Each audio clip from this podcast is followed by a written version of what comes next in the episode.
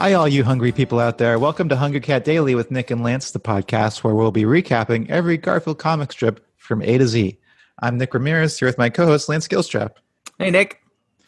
Um, well, let's get started.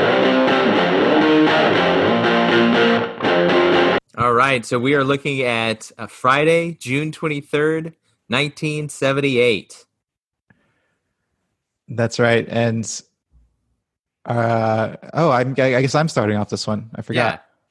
So this is kind of a cool image. It's Garfield on top of an old school TV. At the, I mean, in the 70s, it would maybe have been an, a, a new fancy TV, but it's a green TV with a yellow screen, and uh, there's a purple, uh, like a, I guess a, what would you call that color in the background? Uh, not That- violet, but Oh, yeah. lavender.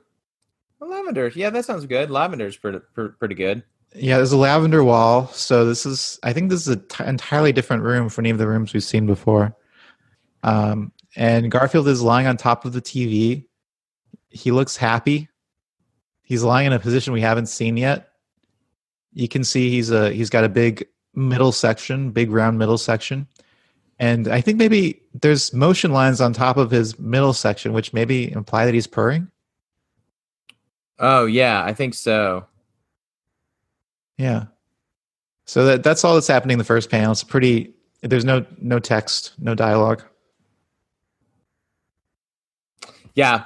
Um, and then we move on to the second panel. Um, the second panel is almost exactly like the first one. It hasn't zoomed in or out at all.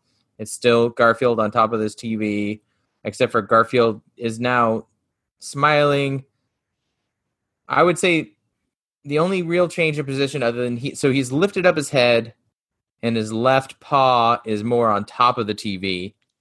Uh, in the first panel, it looks like his rear right paw might be behind the TV, and this one it looks like it's firmly on top of the TV. So it looks like he's like a little more on top of the TV, and uh, he's a little more upright. He's lifted his head. The wavy lines are gone, and he's his thought bubble just says, "Ah." Yeah. Uh dot dot dot. Um okay, so moving on to panel 3. Now Garfield has his hands his paws in a similar position for all you hungry people out there. You might remember from uh was it the second strip, I think? Yeah, from the June 20th strip. It's kind of in like a a weird praying kind of position. mm-hmm. Pause together. Yeah, like kind of like an evil villain machination slash prayer position. Uh, but he's still on top of the TV. We're zoomed out a little bit. Now we see the whole TV. You'd think that would be like a reveal of some kind, but it's not. Like there's still nothing on the TV. I think the reveal is that the TV is on top of a blue TV stand. We do see that that it's on top of a TV stand, but that, that's not really a necessary reveal. I don't know why we zoomed out. I guess to maybe give the strip some some visual dynamism. Um, but at this point, Garfield is in a similar position except for the the, the pause, and now his eyes are closed in ecstasy, and he's thinking, "Happiness is a warm television set." So, kind of an homage to "Happiness is a Warm Gun," the Beatles song. Yeah, is that are the Beatles the first one to come up with that happiness is a warm blank? Because Oh, I don't know. I think the Peanuts had a happiness is a warm puppy book, and I don't know what came first. Well, the Peanuts used uh, like countercultural uh, uh, slogans like that, or you know, counterculturally identified. Like they had the character Woodstock Right. after the festival.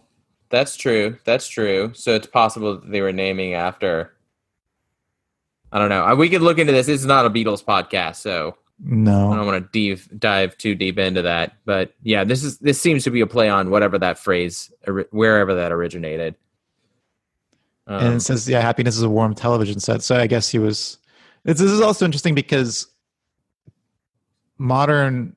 I mean, Lance and I, we're uh, we're we're kind of old, so we remember the days of CRT TVs where you could a cat could conceivably lie on top of a TV and uh, the TV would get hot. I mean, I guess TVs do TVs get hot still? Uh, yeah, they they get warm. Mine does.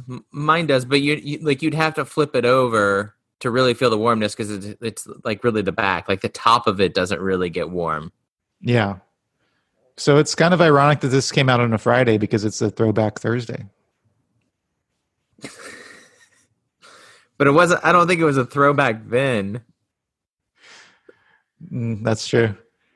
I Um, think that it was '78. The TV sets were like that then, right, right, right. and I think it is common for a cat to lay on top of a TV set to feel the warmth. Like my cat, we we give him a heating pad, and he loves it. Yeah, cats love hot. I I used to have a cat that would lie try to lie on top of my flat screen TV, and she would just uh, cause all kinds of havoc, and we would worry that she was going to knock it down. But she never did. Um, she passed away of unrelated reasons. I'm sorry So- to hear that. No, it's okay. Um, thank you though. Well, this has a Gar fifth. It's the fifth Garfield. But let's talk about the ratings.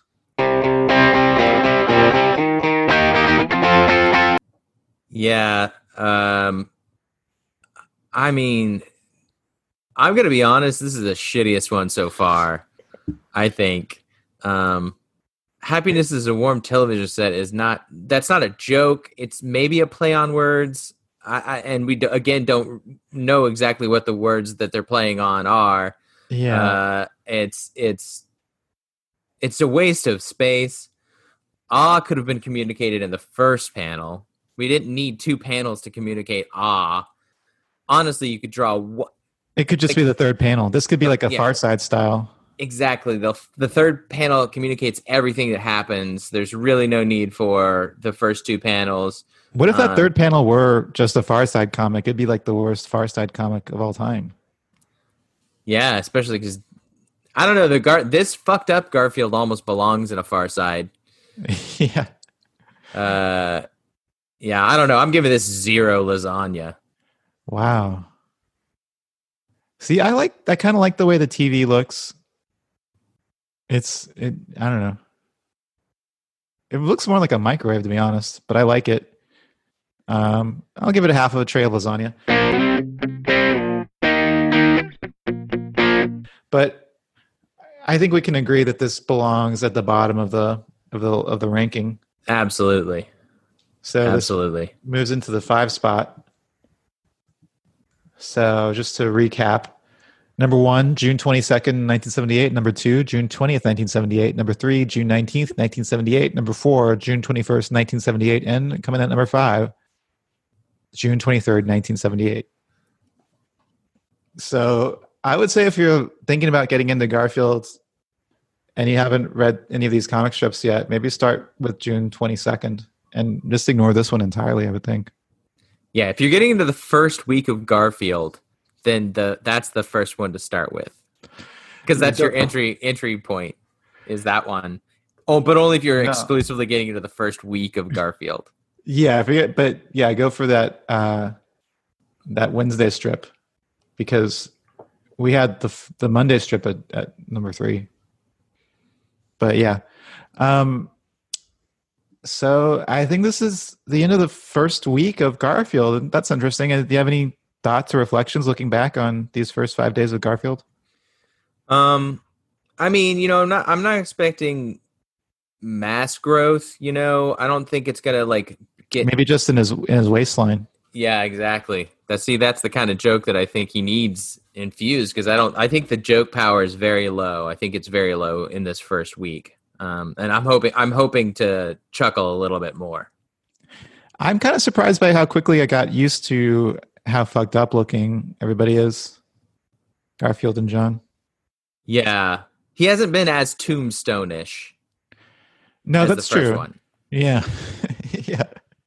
He was very tombstone-ish in the first first year.